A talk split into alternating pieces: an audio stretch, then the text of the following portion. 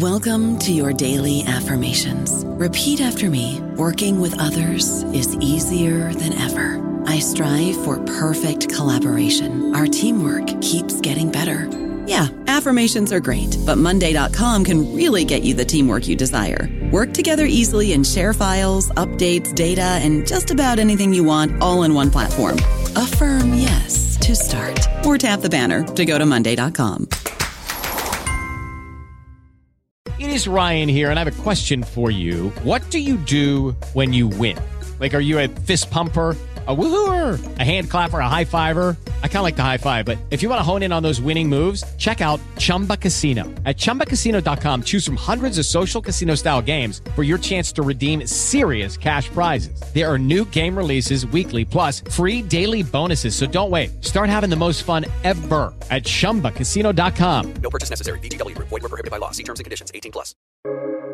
Welcome to the New Books Network.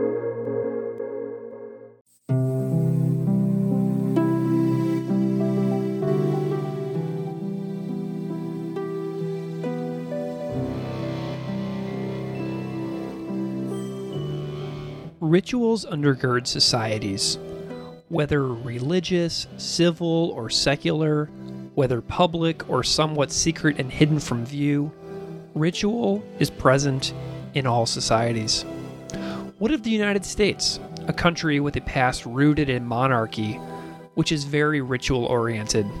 Well, the ways vestiges from the monarchical past in the United States shade American society is fascinating when attention is paid and rituals are analyzed and questioned.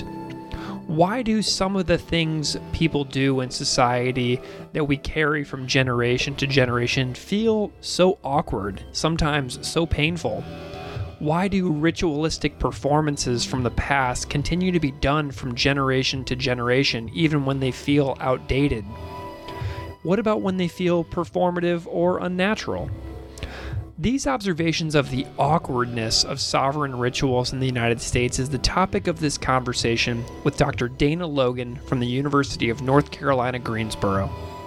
Logan's book, Awkward Rituals Sensations of Governance in Protestant America, tackles a conversation on the sovereign rituals between 1790 and 1850, the space between the American Revolution and the Civil War, when rituals like Freemason initiations, the work of evangelical societies and missionaries, promoted class based societies while trumpeting egalitarianism. Logan talks about how a ritual becomes a box to check, a performance. This was a super cool conversation about awkward rituals out now from the University of Chicago Press. You can find Dr. Dana Logan on Twitter at Pop Apologist, and I really hope you enjoy our conversation.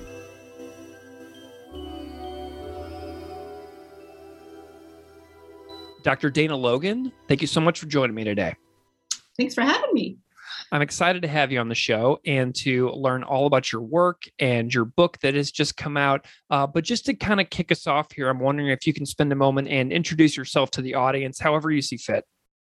Yeah. So um, my name is Dana Logan. I am a professor, an assistant professor at University of North Carolina in Greensboro in the Religious Studies Department and I'm trained as a historian of American religion. Um, but my PhD is in religious studies, and I consider myself to be someone in dialogue with other people interested in ritual studies.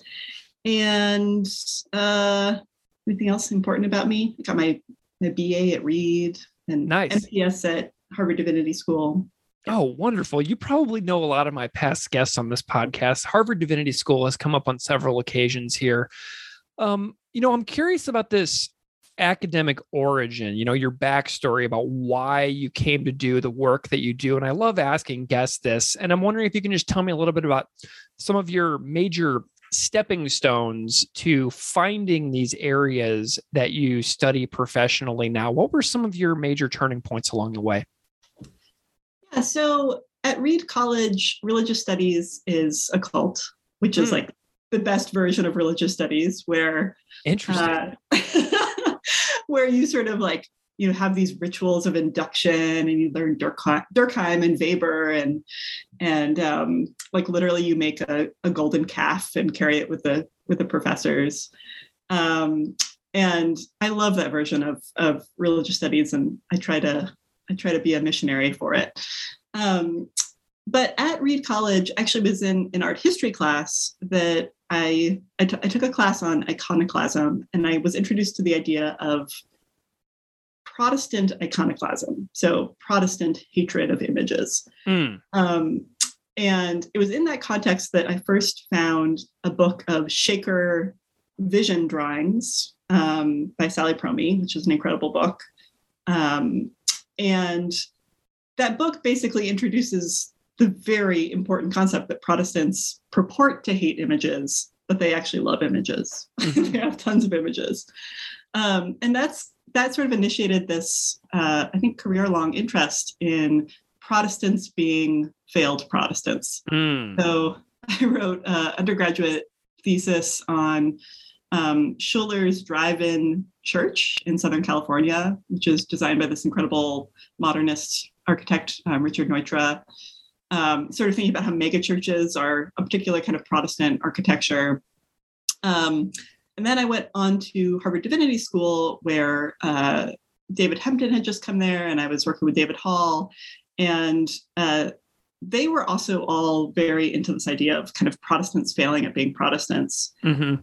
or not failing. That's too strong. You know, Protestants having a luscious relationship to the material world, despite saying that they didn't. Sure. Yeah. I, I I feel like I have examples going on in my mind right now for what you may mean. totally. Um, and then when I went on to Indiana um, to the religious studies department there, um, I kind of my, my project came out of loving work like Webb Keane, who also is interested in Protestants kind of failing at, at dividing the world between subject and object, and Leigh Schmidt's work on um, on American rituals. And he has he's so many books that do this, but like for example, his book on um, Christmas and Easter and Valentine's Day are all about Protestants getting very Catholic in a weird way. Mhm. Um, and it was at Indiana that I kind of became weirdly obsessed with civil religion and this kind of old school Bellah notion of civil religion. And my interpretation of, of civil religion is that what he was really showing is that this kind of Protestant nation weirdly needs all of these rituals um, in which it tells itself that it's disestablished, that there's no state church, but that it's also very moral. Um, and that rituals were sort of central to that to that process. Um, so yeah, so I've I've been really driven by this kind of interest in first Protestant iconoclasm and now Protestant anti-ritualism. Well, and I noticed that when you were describing your time at Reed, you also said rituals of induction. So this is something that I feel like is woven throughout all of your life. It feels like. Did, does that, you know, did you notice that you said that? Oh, that's so funny. And you're totally right. So I am totally unchurched. I, I grew up in a commune outside of Boulder, Colorado. Oh, That was- wow. That was started by my grandparents who were professors at UC Boulder and like very unethically started a commune with all their graduate students. Amazing. Um, and it wasn't Christian at all. It was like in this very hippie new age context. Sure. And and boy, did I do some embarrassing um, rituals as a youth. I mean, like I went on a vision quest with people who were not Native Americans. Mm. I I did all kinds of rituals. And so yeah, I think I mean, I think like like like religious studies and like Americans, I've I have at points in my life just loved rituals for ritual's sake. Um, yeah, so yeah, I guess that is a lifelong interest. Thanks for thanks for psychologizing me. That was so fascinating. When you said that, I picked up on it right away. And I was really excited by that because I'm looking at your book cover right here and it's like awkward rituals. And sitting right here, I was like, she just said rituals of induction about one of her college experiences. That cannot be a coincidence. Yeah. Um, so I'm glad that I dug deeper on that. You know, and your uh, career also overlaps a little bit with my hometown, St. Louis, Missouri. And I recently had Charlie McCrary on the podcast to talk about his work that he was, and we talked about his time at Danforth Center. And I'm wondering if you can just like tell me a little bit about your time there and you know what that was like for you.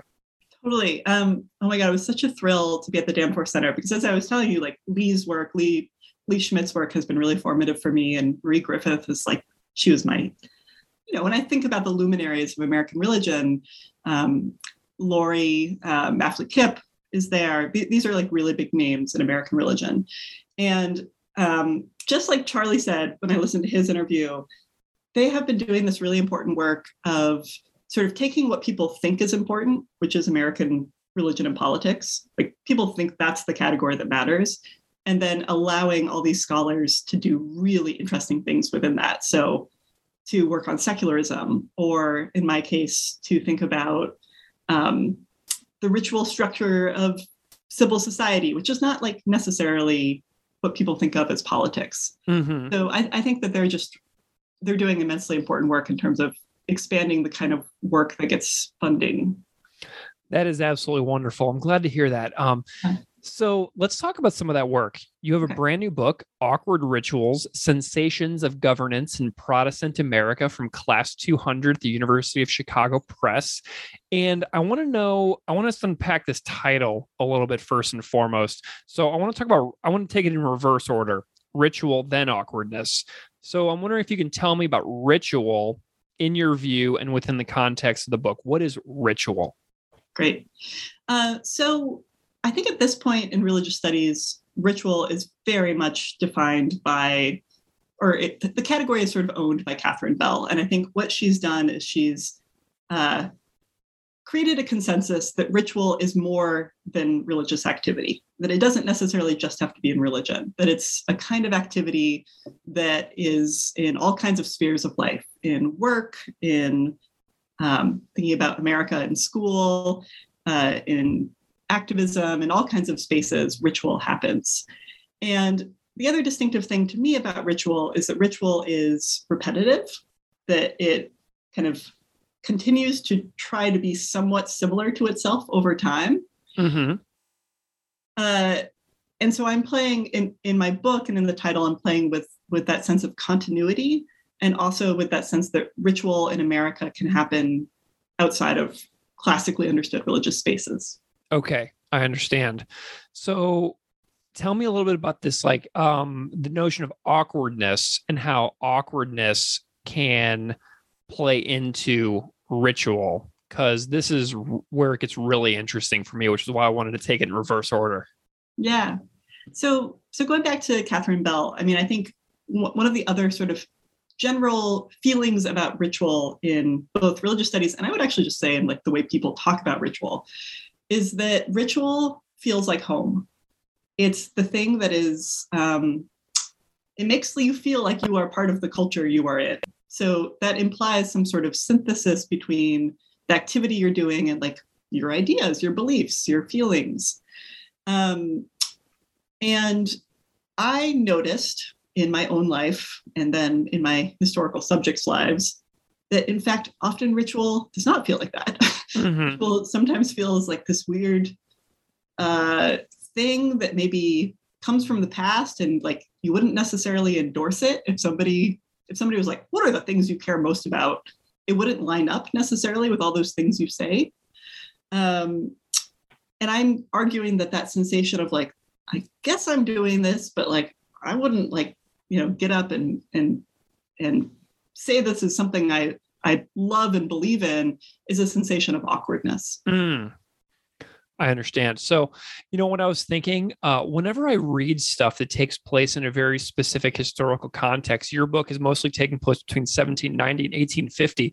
So I was like, what does this look like to me now? Whenever you were talking about the unnaturalness of all this, I pictured myself in a an academic conference in those chairs sitting for extraordinarily long periods of time, even though my body was screaming at me to do anything else. You know what I mean? So like I was trying to like put myself into the position of some of the things that you were describing within the text to sort of connect with it a little more. And I'm wondering if that resonates with you and if you do the same kind of thing. I sometimes wonder if the entire genesis of this book is actually my experience of academic conferences. okay, that's hilarious. Tell me more. You know that feeling of when you go to your first academic conference as an academic baby, and you suddenly realize there's all these rules, right? There's yeah. all these ways that they're not just procedure; they're like oh, you start using this voice when you give your paper, and you do your your ritual of deference to people when you're introducing them at the beginning of the panel, um, and and the way you sit, and then the way that people leave halfway through, but like in a very specific way. Yeah. Um, these are all conventions of the conference and i and i play with that in in my chapter on the american bible society where i call it the conventions of a convention right these are um and and and i don't think anybody in religious studies is like yes i love that about our conferences those Right. are clearly good for us those are all Yeah. the things we believe in Oh my gosh. they're, love it. Yeah, and so and so I'm playing with both the fact that like I think they're a little out of step with what we purport to say we believe in, and also they physically feel weird and bad Yeah. sometimes. Yeah. And okay. embarrassing. Yeah.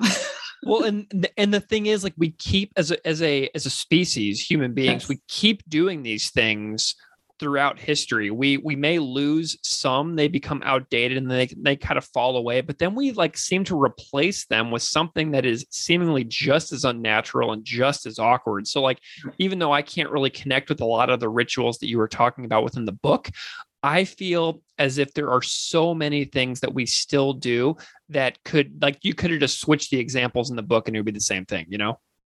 cool. Oh, I'm glad. Yeah. Well, let's get into some of the content here. Can you just give me like tell me like an overview of how the book is laid out? Because the thing that I was so impressed with is how short your book is, but also that it's only four chapters. I was like, this is amazing. This is so bold. This is so awesome. I love this. So maybe just like say like what the what the layout of the text is for the listeners. Cool. Yeah, I, I really want to hype the book's shortness because I'm honestly insecure about it because I think so often we're like, look how long of a book I wrote. Um, No, no, I'm with you. 126 pages. This is this is for me. This is my jam right here. I'm all over it. I think this is the you know probably one of the few dissertation to book books where I took out chapters instead of added them. Um, so the structure of the book is that uh, I, I do try to kind of I mean I want to talk about this, but like I try to make this a theory book. Like I want to introduce theoretical concepts that hopefully apply outside of American religion. Um, and then I track that within the American context after the American Revolution, first with Freemasons, then with the American Bible Society, which, if anybody's ever been to an academic conference, that chapter is for you. That's what it's about. Mhm. um, and then a chapter on benevolence, which is about charity. Um, and I'm kind of playing with these ideas of the weird way in which when when when we try to help people, we actually kind of pretend to be them. Mhm. Um, and then finally, I talk about the, dom- the domestic sphere and Catharine Beecher and the, this kind of idea of the domestic queen um, and how uh, the home becomes another place where Americans work out what it means to be governed. Uh, Okay. that's the structure. Yeah. Wonderful. So let's get into uh, this a little bit. So you have this very specific time period, 1790 to 1850. You open the book with George Washington and the ritual initiations of the Freemasons. And I'm wondering what it is about this particular time period that you know sucked in your attention Yeah. and let made you to like lead off like you know focus the whole entire book around this very specific 60 year period Well, so the kind of argument of the book that's like the historical argument, and I know, Greg, that you're a historian, so hopefully this resonates. Eh, dodgy. um, is that we said we had an American Revolution, then why the heck do we have all these rituals that are about hierarchy? Hmm. So it's about the completeness of the American Revolution. So that's why it's set right after the American Revolution. wonderful. And Freemasons in particular are, I think, a really useful place to think about this because um, they were powerful dudes who loved dressing up like kings and knights and priests. So yeah, which is ironic because they fought against monarchy and those types of things, right? right and freemasons like were very involved in the american revolution and so yeah these are like these are revolu- revolutionary dudes who are cosplaying kingliness essentially That is so well stated. I absolutely love the way you just said that. I that's amazing. um, they also i think um, are really crucial for the history of like there's this super boring category that the that um, university of chicago wouldn't let me put in the title which is Mhm. civil society, which is actually really important for my argument. And civil society is this really capacious category of American life that's like almost it's like everything. It's like colleges, churches, nonprofits, um, advocacy advocacy organizations. It's all these things that are where we like do society that are not the government and are not um, like commerce essentially. Sure. And there's power within those as well. and th- and that's a that's that's a big part of my book is thinking about how that's a big sphere in which we get bossed around in American life. And it's a sphere in which we both feel a lot of freedom because we're in charge of it. And it's also a place that we let people tell us what to do. So Freemasons are crucial to that history because they're like sort of the OG civil society. They mm-hmm. make up the notion that we're going to start a club for ourselves and it's sort of theoretically open to everyone except that we're going to have these super weird initiations where only some people get in right so like it's it's contemporary analogy it, the, the current version of it is is frats and sororities Yeah. Right. Right this very weird thing that we have on college campuses where people cosplay hierarchy and say that they're creating community making this thing open to everybody so uh, all that to say, Freemasons, I think, get at some really core ideas about what it means to belong in American society. Hmm. You know, something that's really fascinating about this is like whenever there is a group of powerful people, sure, they have power, but that power has to feel powerful and it also has to be sort of like viewed by the wider society as actually being power. Like you can see examples throughout history of a person, uh, like maybe like a despot or a tyrant or something who was like overthrown, where people used to see this person as a, an authority figure, but then stopped collectively seeing it that way and then led to the downfall. So, in order to have that power, there has to be like the feeling. And you talk about the Mhm. sensation of governance and how powerful people act in order to make their power feel real. Um, and I'm wondering if you can tell me a little bit more about the idea of how governance happens behind closed doors dating back to the founding of the country to make the people outside the rituals like believe in that power and you know feel that that power is real even though it's occurring out of sight can you tell me a little bit more about that Cool. Yeah. So there's this kind of foundational theory of governing rituals that um, is is called sovereign ritual, which um, I never know, know if it's Geertz or Gertz.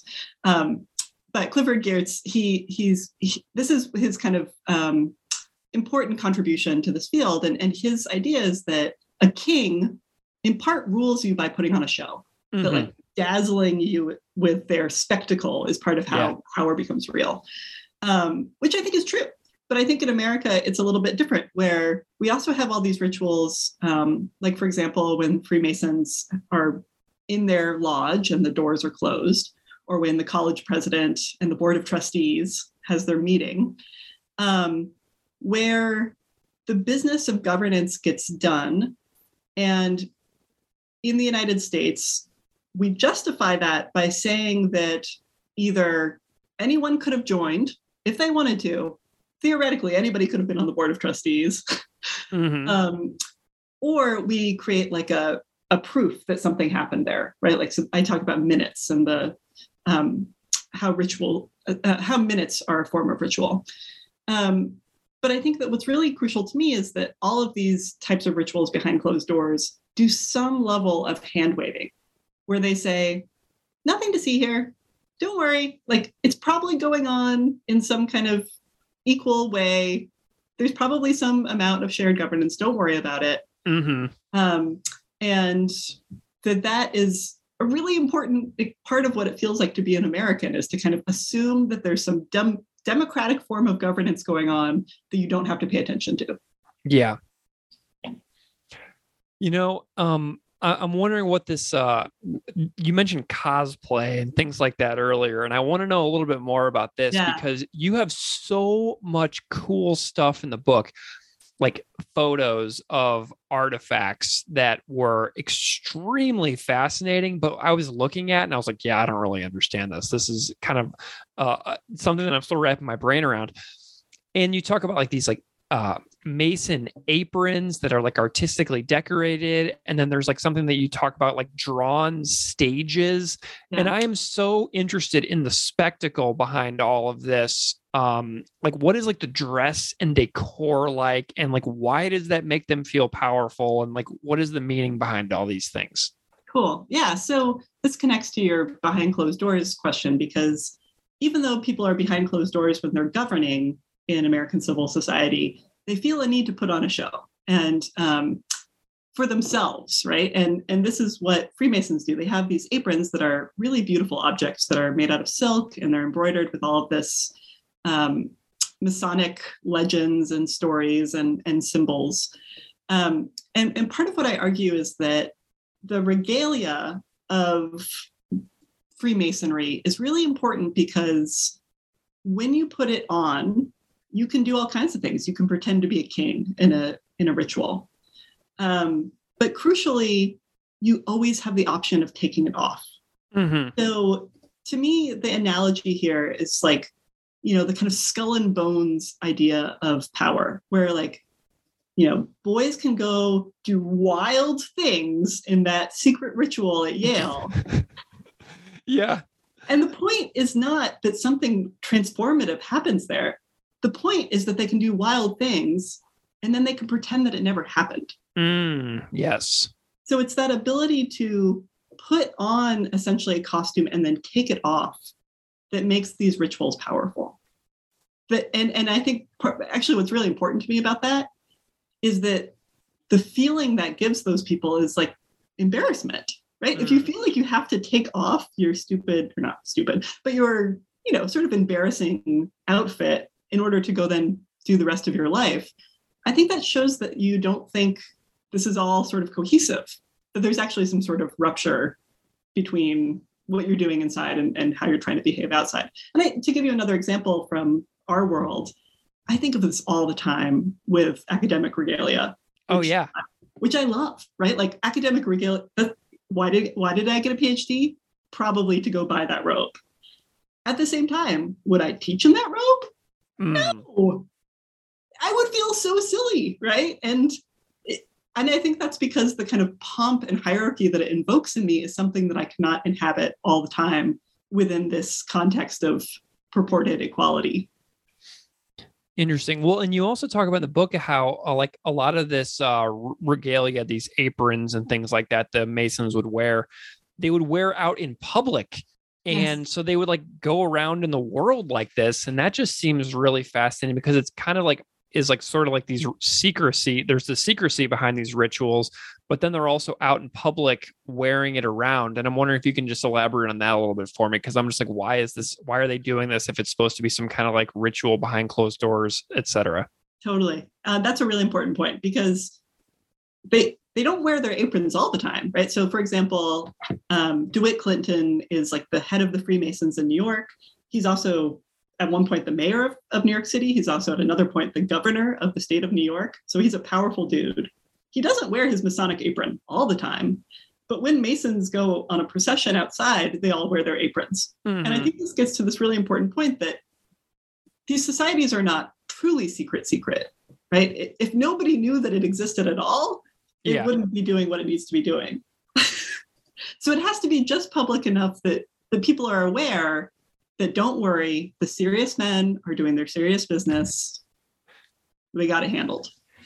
Speaking of the serious business, um, you you talk a little bit about like the choreography and like bodily contortions um, of some of these like things, and this was highly amusing to me. And I'm wondering if you can tell me a little bit about like what was actually happening in some of these like meetings where these rituals were taking place. Like, what are these like choreographic bodily contortions that are happening, and like what do they look like? Yeah, Masonic ritual is so cool. I mean, there's like there's acting out of a story, so like you play this role and I play that role. Then there's um, and and I want to be clear, like this, a lot of this comes from exposés of Freemasons, but uh, um, almost all historians of of Masons kind of use the exposés in part because we have nothing else, and also because there's some evidence to show that Masons themselves had to look at the exposés to remember how to do the choreography during the ritual because it's so Mhm. ornate. Oh yeah, Um, they would tie up an initiate um, either in a cloth or in a rope. Um, and definitely there is evidence that they beat each other up.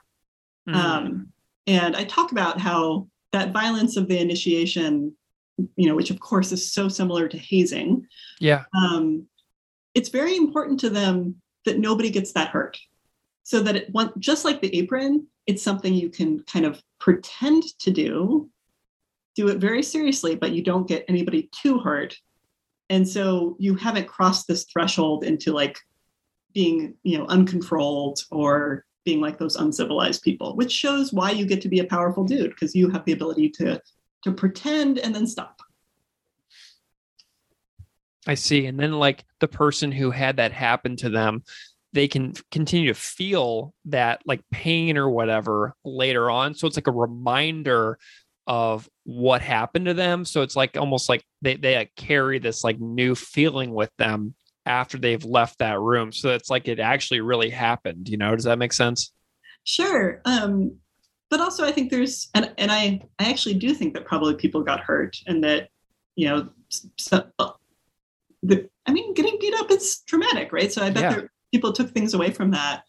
Um, but I definitely think the ritual is intended to give the initiate sort of a whisper of, of violence, right? That that you can have this happen to the surface of your body and then stop, as opposed to like putting a wound in your body.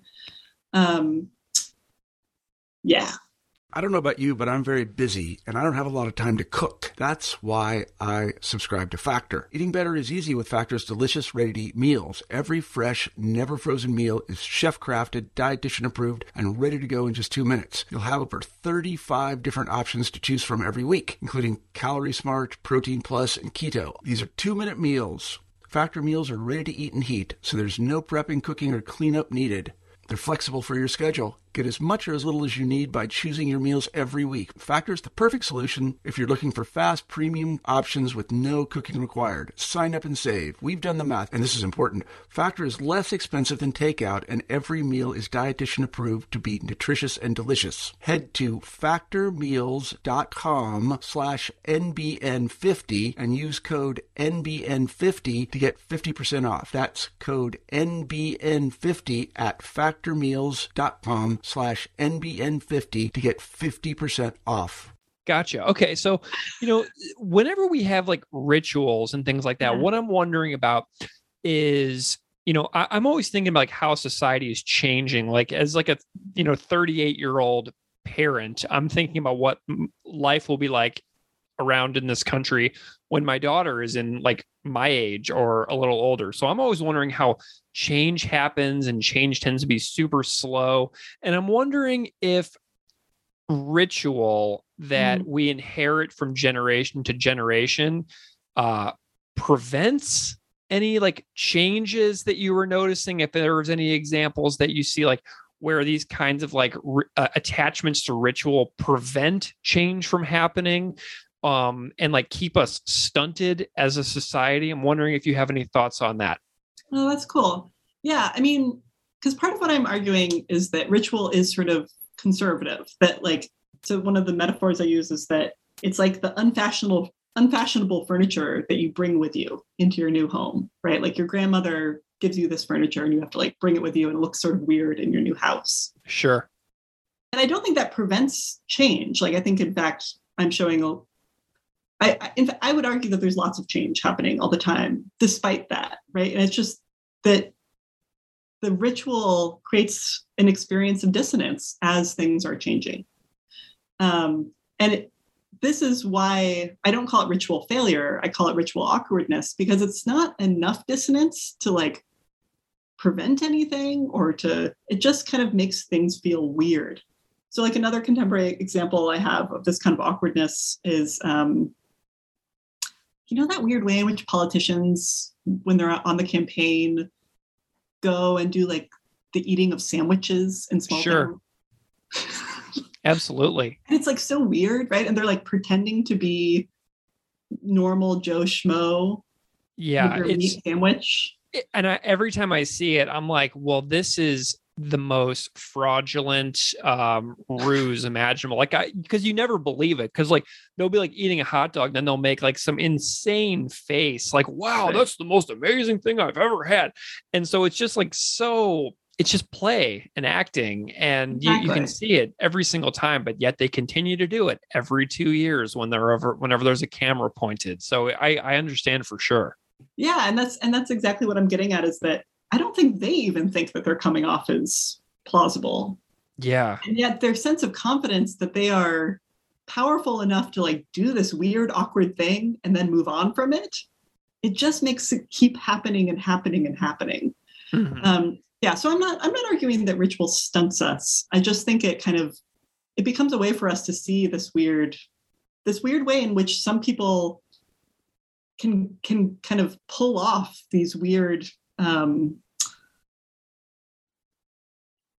plays. I mean, I, I am getting at the way in which ritual is a moment of as if, um, Mhm. and, and this is a big argument within ritual studies. I mean, I think a lot of r- ritual studies has argued that ritual is not like is not like theater, um, and I want to call attention to the way in which sometimes ritual really is about putting on something temporary that does not transform you entirely, and then you get to walk away from it. Okay, cool. So I got a couple more questions on Masons because I just like, I just like can't stop. Um I'm wondering uh about you know pop culture Cool. depictions of Masons. Um like if you have any like favorite depictions or least favorite depictions? Because we hear about these the, these groups of people like growing up in the US like we learn about them in various ways and then they're depicted in certain ways within the media that we consume and i'm wondering if you who have a you have a, a much deeper fascination with this group. I'm wondering if you have any personal favorites or least favorites that have maybe been helpful or detrimental in our understanding of this group as you know a, a historical group that matters to the country in general. Yeah, it's cool because I was just teaching uh, Freemasons to my students, and like there is this inherent interest in Freemasons, which I think comes from a national treasure and Mhm. like that kind of understanding, um, and also the fact that a lot of people have parents or grandparents that were Freemasons.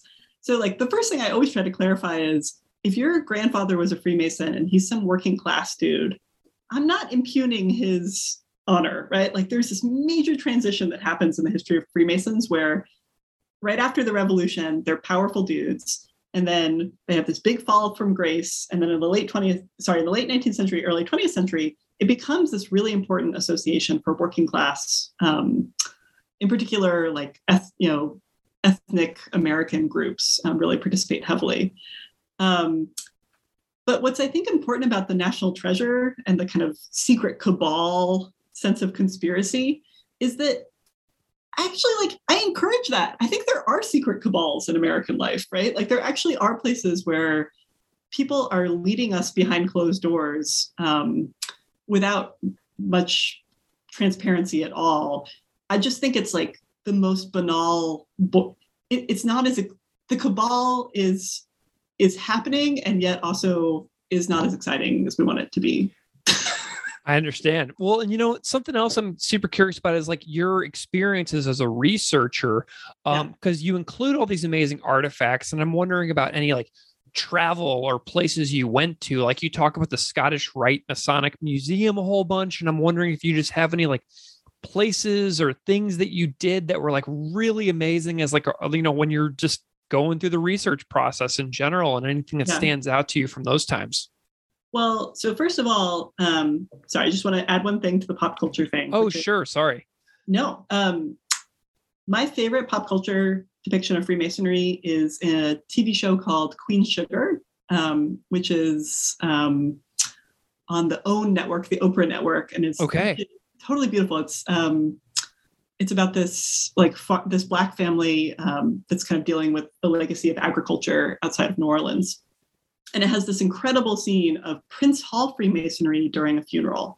And I think a lot of white Americans are not familiar with Black Freemasonry, which is called Prince Hall Freemasonry. And it starts at the same time as as white Freemason or it happens right after the revolution. So Okay.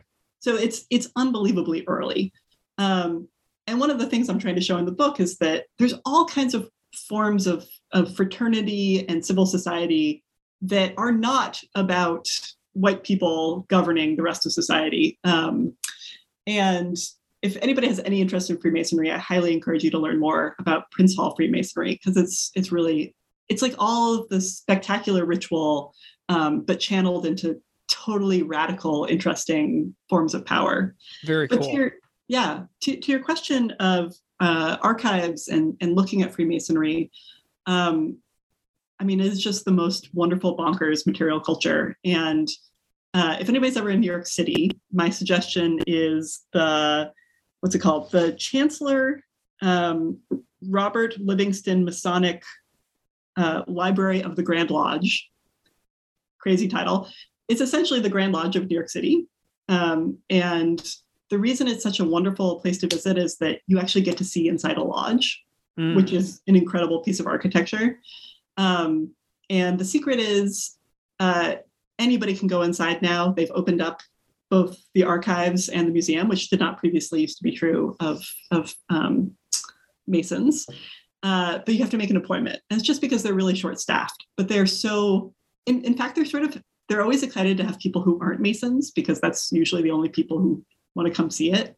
Um, but you know, they have the aprons, which are absolutely wonderful, and almost all Masonic material culture is just luscious. So highly recommend that. Very cool. Yeah. Um, you know, the, something else that jumps out at me from the book is the way that corporations come into the discussion. And I'm wondering how the corporate matters within the context of this book. And then if there's any connections with the corporate to today as well. I'm just like, I thought that was really fascinating um, piece of detail within the text. Yeah, thank you. Uh, yes. Um, so I've been talking about civil society, which includes clubs and colleges and nonprofits. And I think that there's a big misconception, which is that corporations are only about uh, uh, commerce. We, we Mhm. think when we hear the word corporation, we think commerce. Um, corporations are are all the, the nonprofits too, um, and it's been a crucial move within religious studies to recognize how absolutely important this category is for what religion looks like um, in both the early modern period and in contemporary, uh, not just the United States. I mean, Julian, I know you know him. He Yeah. joined us in Japan. Um, so part of what a corporation is is an intermediary between a sovereign, like a king, and the normal people. It's like this weird form where um, there's this group of people who essentially get to tell society what to do, um, but they're not the government.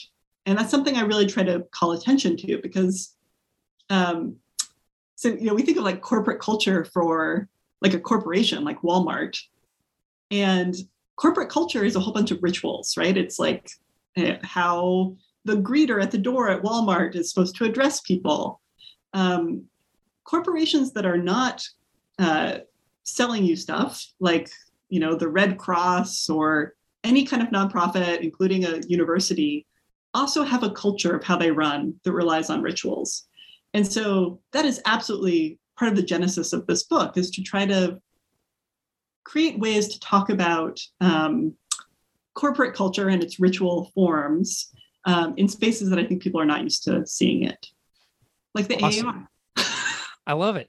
Well, uh, you know, you mentioned Catherine Bell earlier, and like whenever I, I talk to people who have, you know, specific areas of interest, I'm always curious what scholars inspire them. And so I'm wondering if you have any uh, ritual theorists, authors, you know, intellectuals, people that you like kind of look up to as sort of like a, a thought leader in the fields that you that you work in that you wanted to shout out or any texts that you wanted to recommend to listeners out there anything at all that springs to mind off top of your head Yeah. Well, I mean, one that's like absolutely at the core of this book, and he's he blurbs the back of the book too, is Joseph Roach, who's he's actually not a religious studies guy. He's a performance studies guy. Um, but the reason I'm obsessed with him and have always been obsessed with him is that he's very interested in this question of change over time. So, like, how does a performance that happened 200 years um, make its way into the present? And he um, very provocatively shows this through the idea of like a, a ritual. It, it's like a form of ghosting that like mm-hmm. a a person 50 years later, all like you know, for here's a really classic Joseph Roach example. Justin Bieber doing a little kind of Elvis Presley. Yeah. He's like, he's like literally got the ghost of Elvis Presley in him. Mm. And um, I have a different way of talking about ritual, but but Joseph Roach definitely, I think, he made me feel excited about talking about ritual historically. And I think that there is, I mean, I'm just gonna, this is like sort of my personality is that I like to throw provocations, then invite people to come at me so we can have more of a discussion. Sure. Um, a lot of ritual studies that comes out of Catherine Bell and then sort of comes through um, Ronald Grimes as sort of an inheritor of her work in some ways, um, is very interested in like a anthropological present where you're just seeing something in a frozen moment, as opposed to kind of understanding ritual as part of historical change or not change, but in any sense, kind of like a, a wider frame. Um, so I think Joseph Roach's work really invites us to think about ritual over like a 300 year period or 500 year period or that kind of thing. Wonderful. You know, just in general about this book, uh, I, I read your acknowledgement section. Um, I tend to do that. And in the acknowledgement section, you write about learning about your own writing tics, which I thought was really fascinating because, like, I'm always wondering about, like, the process behind the scenes of getting us these like shiny, like well manicured products that we get, like whenever we see a finished book. But there's so much that goes into that. And I'm wondering like about your own process and what you learned about yourself in putting together this book. Hmm. Yeah. So, like, first of all, for any graduate students who are on this journey, no editor is going to come swoop in at the end and do this for you. It's your friends. Only your friends will. This is just like it's such hard labor that yeah. they're the only ones willing to do it. Um, you know, for example, like I put, I, I I'm so bad at grammar that I don't even know how to say it. But like, if you have two clauses, I'll put the the last clause before the first clause like a bazillion times in the same sure. paragraph. um, but also I have all kinds of. I think it once again comes from. I, I grew up in like. I, I, went to like Waldorf schools, which are these theosophist schools, and so I'm like very poorly educated in basic, uh, kind of English grammar stuff. Uh, so I love things like overuse of italics and overuse of exclamation marks. And one of the things that I've come to embrace about myself is that's just how I sound. Mm-hmm. And I mm. want my writing to reflect the way I feel in person. Um, and I sort of wish other people did that more too. Any reflections on being a part of the fabulous Class 200 series from University of Chicago Press? Yes. I mean, in relationship to my overuse of exclamation points and italicization, I think they are absolutely at the forefront of helping people develop style and uh, write in a way that feels both kind of distinctive to you as a scholar and slightly new.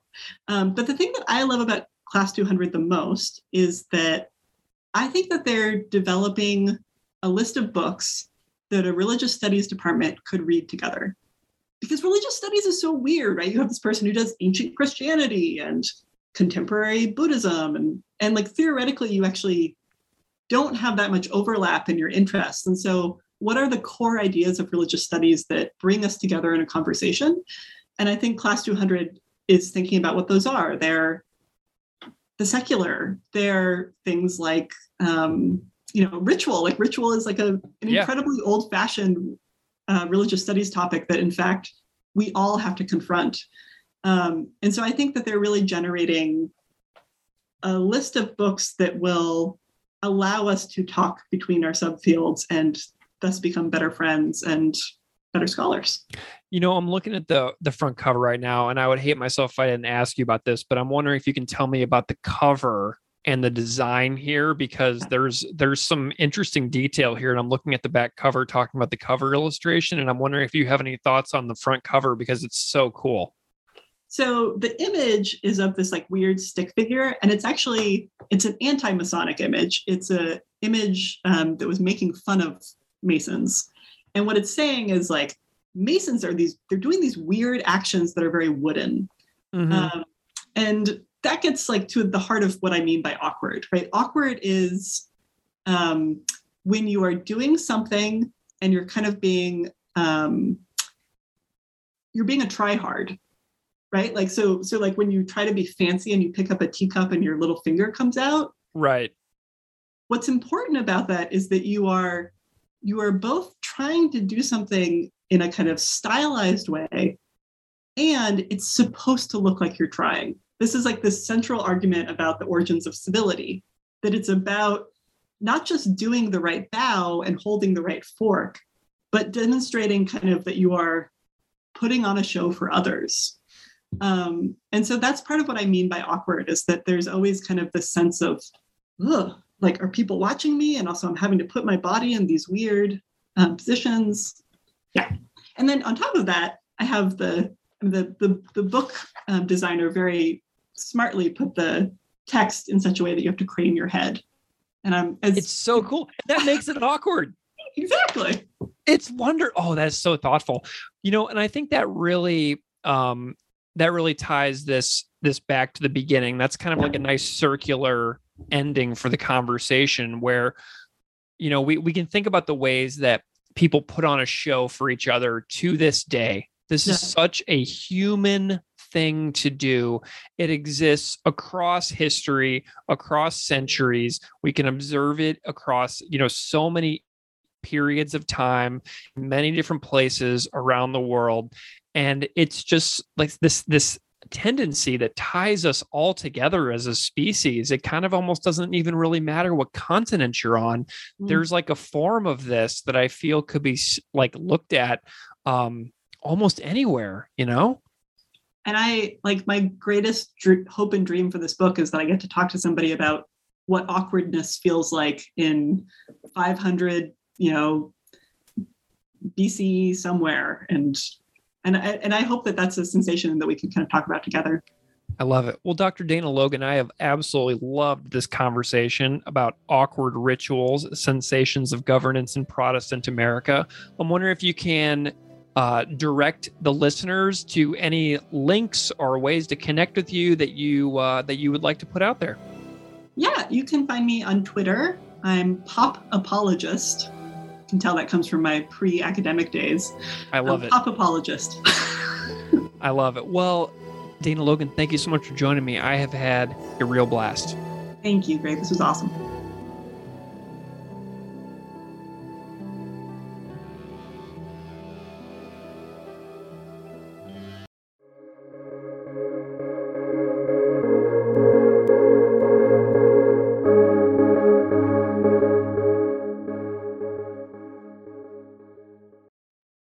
Judy was boring. Hello. Then Judy discovered ChumbaCasino.com. It's my little escape. now Judy's the life of the party. Oh, baby, Mama's bringing home the bacon. Whoa, take it easy, Judy. The Chumba life is for everybody. So go to ChumbaCasino.com and play over 100 casino style games. Join today and play for free for your chance to redeem some serious prizes. chumba ChumbaCasino.com. No purchase necessary. Void where prohibited by law. 18 plus terms and conditions apply. See website for details.